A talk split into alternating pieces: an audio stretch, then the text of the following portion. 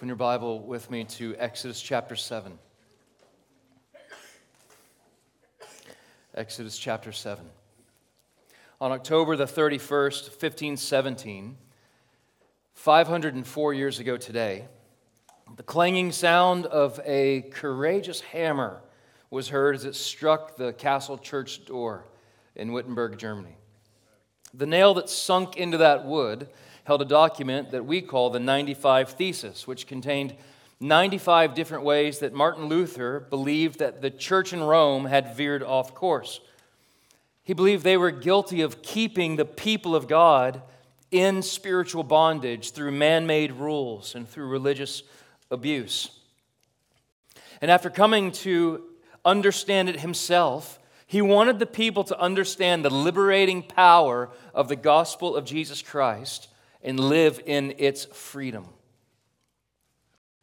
There had already been a growing restlessness in the hearts of many, but it was this German monk named Luther who God would use to give voice to the people as he stood boldly to the power of Rome. And since that historic morning, 504 years ago today, Christians have celebrated October 31st as Reformation Day. Happy Reformation Day. From the ground of this new Reformation, countless hymns would spring up, but rising above them all, a mighty fortress is our God, which we sang earlier, would become known as the battle hymn of the Reformation. Leland Ryken, a scholar from Wheaton College, points out that if we hold up the words of A Mighty Fortress is Our God to Luther's life, everything falls into place, including a sense of heightened spiritual conflict, the presence of a life or death battle, the reality of living in danger, even to the point of possible martyrdom, and a sense of confidence that springs from the conviction of belonging to God's cause. So, both Luther's hymn and his life contain a certain all or nothing vigor from start to finish.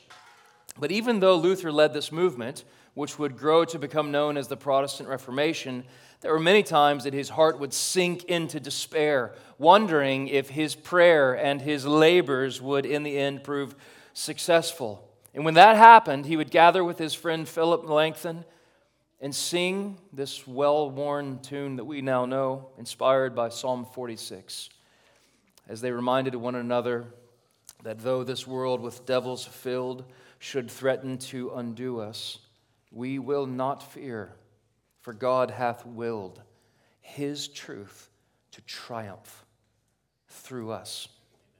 That's the doctrine of concurrence, that God's word will do the work, and he has chosen in his wisdom to work through his people.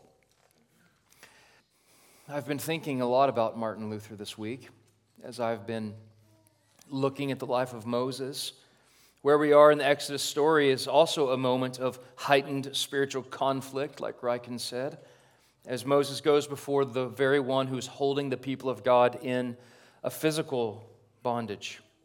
There is the presence of a life or death battle that Moses is walking into, yet we will notice something that we have not truly seen before Moses operating with a sense of confidence that springs from the conviction that he belonged to God's cause.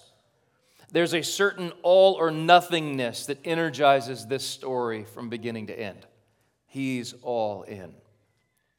In this plot advancing scene of Exodus 7 1 through 13, we finally arrive at the moment we've all been waiting for. Moses, the prophet of God, standing face to face with Pharaoh, king of Egypt. Now, we've seen this before, but this time he will boldly speak God's word and faithfully perform God's first sign. And as this conversation unfolds, we'll see a preview of what is to come as Moses commands Pharaoh, Let my people go, in order that they might serve and worship the Lord alone. So, like the falling leaves, uh, tell us, give us a sign that a change in the weather is coming. Uh, this, This passage points to a change that we will soon see God bring about in the lives of his chosen people, so that they and the nations of the world might know that he is the God who rules and reigns above all earthly powers. We'll divide our text into two sections. First, the proclamation of God's word, verses 1 through 7, and then the demonstration of God's power, verses 8 through 13 The proclamation of God's word and the demonstration of his power. Let me invite you, if you would, to stand to your feet once more for the reading of God's holy and inerrant word, though written long ago, speaks to us right now. And the Lord said to Moses, See, I have made you like God to Pharaoh, and your brother Aaron shall be your prophet.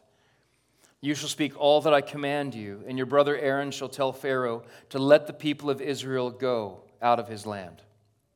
But I will harden Pharaoh's heart, and though I multiply my signs and wonders in the land of Egypt, Pharaoh will not listen to you. Then I will lay my hand on Egypt and bring my hosts, my people, the children of Israel, out of the land of Egypt by great acts of judgment. The Egyptians shall know that I am the Lord when I stretch up my hand against Egypt and bring out the people of Israel from among them. Moses and Aaron did so. They did just as the Lord commanded them. Now Moses was 80 years old and Aaron 83 years old when they spoke to Pharaoh. Then the Lord said to Moses and Aaron, When Pharaoh says to you, Prove yourselves by working a miracle, then you shall say to Aaron, Take your staff and cast it down before Pharaoh, that it may become a serpent. So Moses and Aaron went to Pharaoh and did just as the Lord commanded. Aaron cast down his staff before Pharaoh and his servants, and it became a serpent.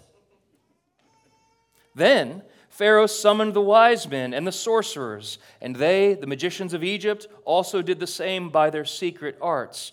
For each man cast down his staff, and they became serpents. But Aaron's staff swallowed up their staffs. Still, Pharaoh's heart was hardened, and he would not listen to them, as the Lord had said. The grass withers and the flower fades, but the word of our God stands forever. Amen. Would you be seated? The first way that we come to know that God's authority is above all earthly powers is through the proclamation of God's word. God has spoken to us as his people. The God of self disclosure has made himself known as the one who rules and reigns above all things. As we left off last week, we witnessed Moses once again questioning God's purpose and plan for his life and for the people of Israel. Instead of answering Moses directly, God does a very God thing here. He doesn't answer his question. He just begins speaking truth back to Moses. He wants the truth to be louder than his questions. God's response can be heard in a sort of four part harmony. There are three I will statements disclosing what God will do. Last week we looked at seven of the I will statements of God. Here there are three more, followed by one note that amplifies the ultimate plan of God, His glory among the nations. The first statement we hear is that God will make Moses like God to Pharaoh.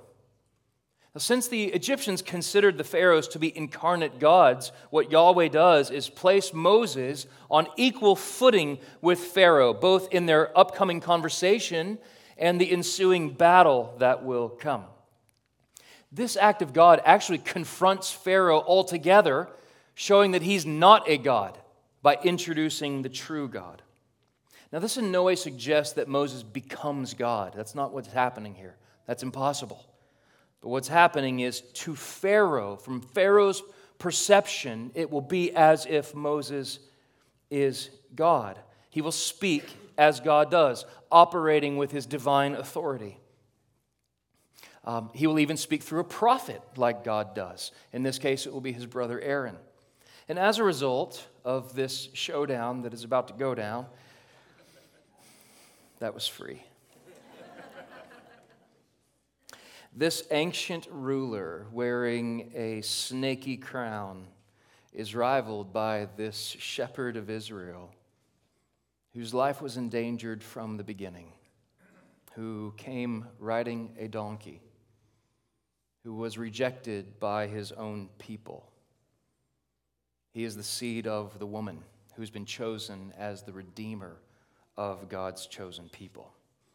So God will make Moses like Pharaoh, or like God to Pharaoh. Second, we hear that God will harden Pharaoh's heart. Verse 3 tells us that even though God will speak through Moses, Pharaoh will not listen because God will harden his heart. And we heard that language used first back in 421. That here it's a different word for harden that is used, meaning to be difficult or stubborn. Those are great adjectives for Pharaoh. Difficult and stubborn. Back in Exodus 1:14, the first Pharaoh's oppressive cruelty to the Israelites was described as hard. The new Pharaoh has made their burdens even harder. And so now, using that same language, God will harden the heart of the king of Egypt. The hardening of the heart of Pharaoh is so closely linked with the revelation of God throughout the Exodus narrative. How Pharaoh responds to God's word is by hardening his heart. And of course, God is the great cause in hardening it even further. So, though Moses has been called to proclaim God's word because of Pharaoh's hard heartedness, he will not listen. Third, we see that God will lay his hand on Egypt. Now, oftentimes in the Old Testament, uh, speaks of God's power being shown. It uses anthropomorphic language, the hand of God the arm of God, the strong arm of God. And so, in this use, God's not going to lay his hand on Egypt in a blessing, but in great acts of judgment. Verses 4 and 5 taken together uh, explain that these are not simply disconnected signs to demonstrate God's power, but each one is an intentional, measured judgment on the Egyptians. It's an expression of justice on God's enemies, as at the same time he brings salvation to his people. And then notice there's an even wider purpose that God has as he stretches out his hand to save his people and judge his enemies. It leads to the final movement of God's answer. The fourth thing we notice the Egyptians will know that I am God. This is the key verse of the passage. It provides the theological emphasis of what God is doing in these verses and in these acts. Ultimately, He will bring salvation to His people and judgment to His enemies so that His great name would be known. We, we saw earlier in chapter 6, verse 7. Well, actually, before we even get there, let's go all the way back to the beginning of chapter 5 when Pharaoh says, Who is Yahweh? Really, this whole Exodus narrative is the answer to that question so that Pharaoh, the Israelites, the Egyptians, and you and I would know exactly who God is. In chapter 6, verse 7, the Lord says to his chosen people, I will take you to be my people, and I will be your God, and you shall know that I am the Lord your God.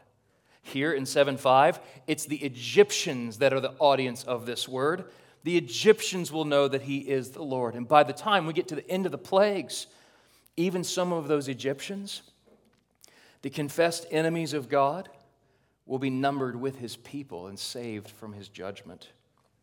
But we're not there yet. There is an important phrase in this passage that I don't want us to overlook.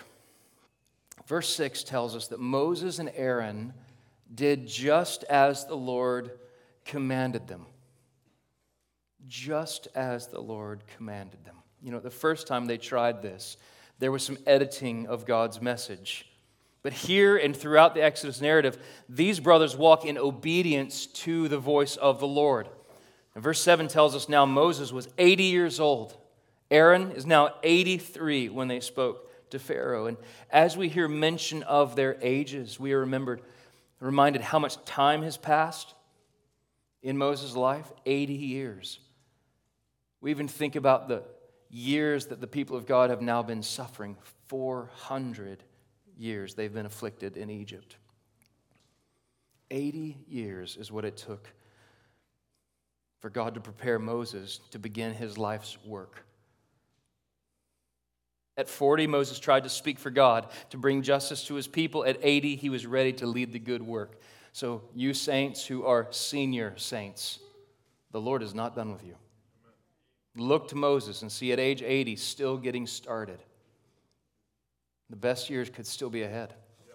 And everybody under 40 said, Amen. Amen. You hear that, senior saints?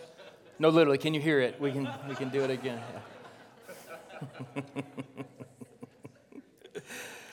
Um, in this extended section we turn to next, from chapter 7 all the way to 13, Moses is found saying and doing only what he's instructed to say and do. Let's recognize that the Moses we were growing so irritated with last week in his apathy and his ignorance, he is growing. He's growing spiritually. Moses is finally ready to stand before Pharaoh, not as the reluctant messenger, but as the chosen prophet. There are two applications that I want to draw from these opening verses. The first is to recognize spiritual growth. I've prayed for you this week that we would be a people who would see spiritual growth in our lives. That as we stand before the spiritual mirror, we wouldn't just notice the things that are wrong with us, the many areas that we lack, but that we might see us how God sees us. If you're in Christ, God sees you through the completed work of Jesus, not your insufficiencies, not your greatest sins of this week, but He sees the work of Christ. We need eyes to see that. We've, we've watched Moses grow. He started as this vulnerable infant and then to an immature man now he's a bold leader.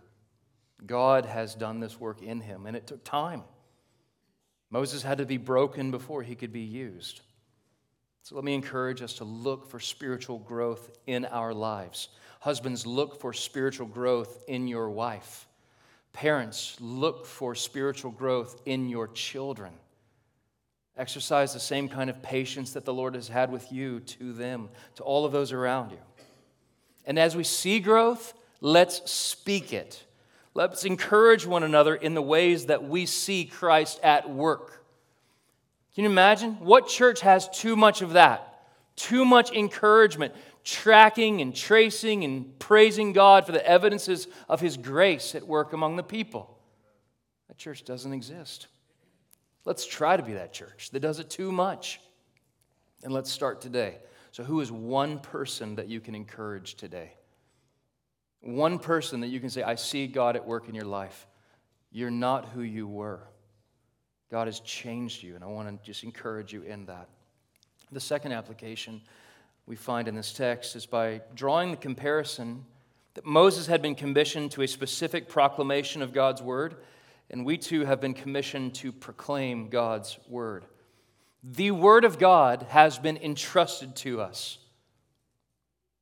But we've not been given the responsibility to try to change people's hearts, but just to be faithful in proclaiming God's words.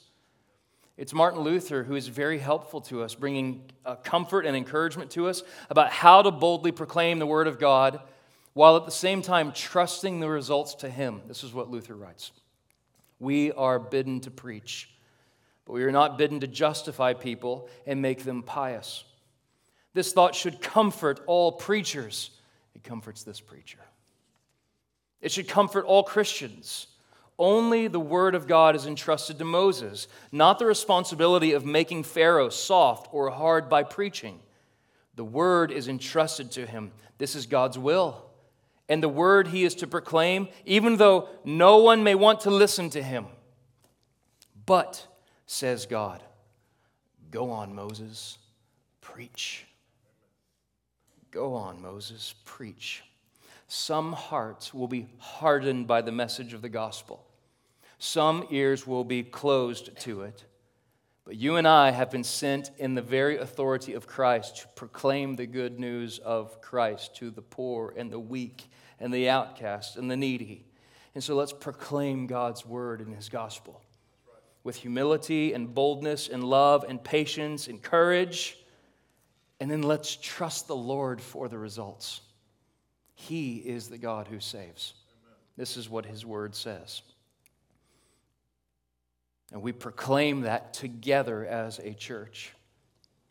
So let each of us who have come to know the Lord from 8 to 83, and let us proclaim the good news of God. The second way that we know God's authority is above all, is because of the demonstration of God's power. Where before Moses and Aaron confronted Pharaoh with God's words, now they will show him God's power. So, this account of two snaky staffs is not a plague in itself. This is a prologue to the plagues that follow. I was trying to think of a good simile uh, to what we find in this prologue. Here's what I came up with. This sign is when an artist releases a single off of an upcoming album to give people a taste of what the record holds in the future. How many of you are singing Adele's Easy on Me around your house? Well, I am, so judge me if you must. And so Adele releases a single that points to her new album that will come out no, sometime in the future. What we have here in the sign of the serpent is a little single that God releases as a sign, a foretaste of what the rest of the story holds. Let's look at it. Verse 8 tells us that the Lord prepared his men in advance for the moment that Pharaoh asks for a sign from God. God had predestined that Pharaoh would demand this miracle as proof over Moses of Moses' power. When the time comes, Aaron's instructed to throw the staff of God on the ground and it will become a serpent. Now, verse 10 tells us that Moses and Aaron did exactly as the Lord commanded. Evidence of his grace. He did exactly as the Lord commanded. And so when Pharaoh asked, Aaron throws the staff of God on the ground, and it becomes a giant sea serpent. Well, where did that word come from? Sea serpent. Did you get lost there? No, this is in the text. Just stick with me for a minute. Guys, this is amazing. Could you hear my inflection while reading it? This is remarkable stuff. Okay, so the Hebrew word here is not the same word used to describe that common but supernatural snake back in the desert. This is a different word. There was, a, was uh, a specific word. I won't get into the Hebrew. This time, the word is used. It's the same one we read in Genesis 1:21 to describe great sea creatures. This word can be used to designate giant serpents, monsters of the deep if you're a boy under the age of 40, listen up. this is how the Septuagint, one of the oldest translations of the Bible, described this word. You know what it is? Dragon. What? This is a massive snake. Who knows? Who knows what kind of serpent this is? Slithering on the floor of Pharaoh's palace. That's what's happening here. And so, surprisingly, Pharaoh's own wise men and sorcerers and magicians, they replicate the miracle that God performs, turning their own staff into a serpent. Now, there are documents from ancient Egyptian history that record these kinds of magicians making a wax alligator and dipping it in the Nile River. And when they dipped it in the Nile, it became a real alligator. And then, as they grabbed the tail of the alligator, like we saw Moses grab the tail of the snake in, back in the desert, it turned back into wax and came up um, in, in the state that it was in. Well, perhaps that account is all just an elaborate prank, but we have no reason to think that this story is just some sort of sleight of hand or some sort of magic trick. The text seems to say that these men, using this secret magic, are also able to perform the act possibly empowered by that great serpent of old, Satan himself. Next week, we'll see them try to replicate a few of God's first miracles. They give it a shot on the first three, and then they are done. But you'll have to come back next week for that. Okay, so there are now two serpents in the room when all of a sudden the snake of God swallows the snake of the Egyptians. Did you hear that? This is amazing. I, can't even imagine how this would have scared everyone in the room, except for maybe three people Moses, Aaron, and Pharaoh. Moses and Aaron probably had their hearts strangely warmed with renewed faith. Pharaoh felt his become two degrees colder toward the power of God. It's interesting how this reality of the hardening of Pharaoh's heart is repeated again and again. Why was Pharaoh's heart hardened? We'll look at this more next week, but for today, just let us say the answer is found in verse 13. It happened as the Lord had said. There's the ultimate reason, because this is what God had willed. Okay. Man, I love the Old Testament. Isn't this great? Um, the thing is, these stories are not here for our entertainment. They are here that we might know something of the Lord. He is demonstrating his power even to us as his people today as we read this word of old. Let's think together about the theological significance of this passage because there's more going on here than the tale of two serpents or a war of prophets. Ultimately, this is a battle of the gods. This is the false God of Egypt versus the true God of Israel. And this is a little snapshot of God's power over Pharaoh. Or to say it a different way in the language of Genesis 3:15, over the seed of the serpent. And what this is is a foretaste of what we will see in the plagues and ultimately as God saves his people and judges his enemies. One Old Testament scholar wrote This one brief incident embodies the main elements of the 10 plagues that follow. God shows his power, and Pharaoh resists the obvious conclusion that he's no match for the God of Israel. He should concede victory to Yahweh but he does not, which will yield to disastrous circumstances. The word used here is that the serpents of Egypt were swallowed by the serpent of God. That word swallow is a little preview in and of itself of the end of the story where the Red Sea will swallow the enemies of God. The same word is used there. And of course, in the light of the New Testament, this anticipates the day that is soon coming where our ancient enemy, death itself, will be swallowed up in victory, in the victory that Christ has won for us. If you want to see that that's true, 1 Corinthians 15 54 will show it so. So, next week, we're going to pick up where we're leaving off today as we look at the nine, at nine of the ten signs and wonders. By the way, they're never called plagues, they're called signs and wonders. I'm still working on the sermon title for that. We'll take a congregational vote at the end of the service. We'll look at that next week.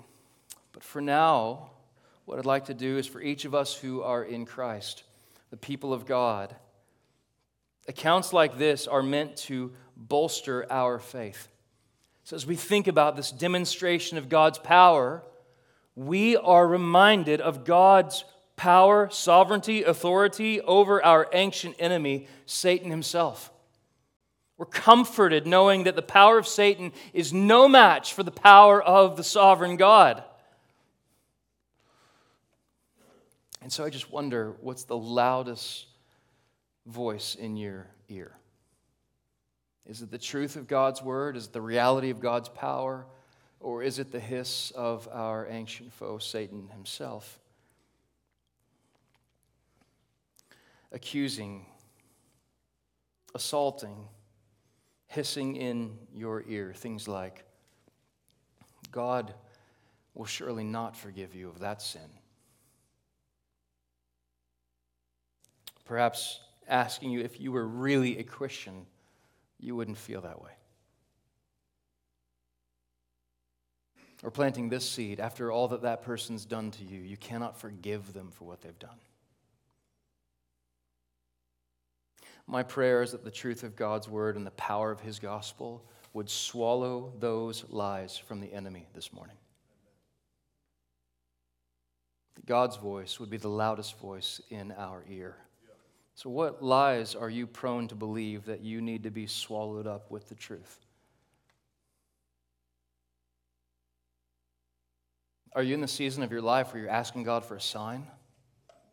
A sign of His power, a sign that He can forgive you? Look to the cross, where our sins were paid, not in part, but the whole, nailed to the cross. Look to the empty grave, which is a down payment on our future resurrection, where we will be gathered up with Him, sin and death, Satan, have no more influence over our lives. God will dwell with His people. There is no place we hear the proclamation of God's word and the demonstration of God's power more clearly than in the gospel of Jesus Christ.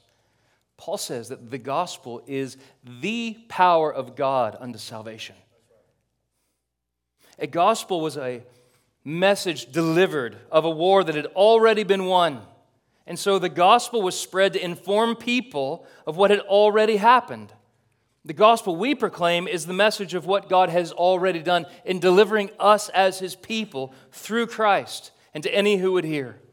The gospel is that Jesus Christ, who is the seed of the woman, the promised seed, has in fact crushed the head of our ancient enemy, the seed of the serpent, Satan, sin, and death.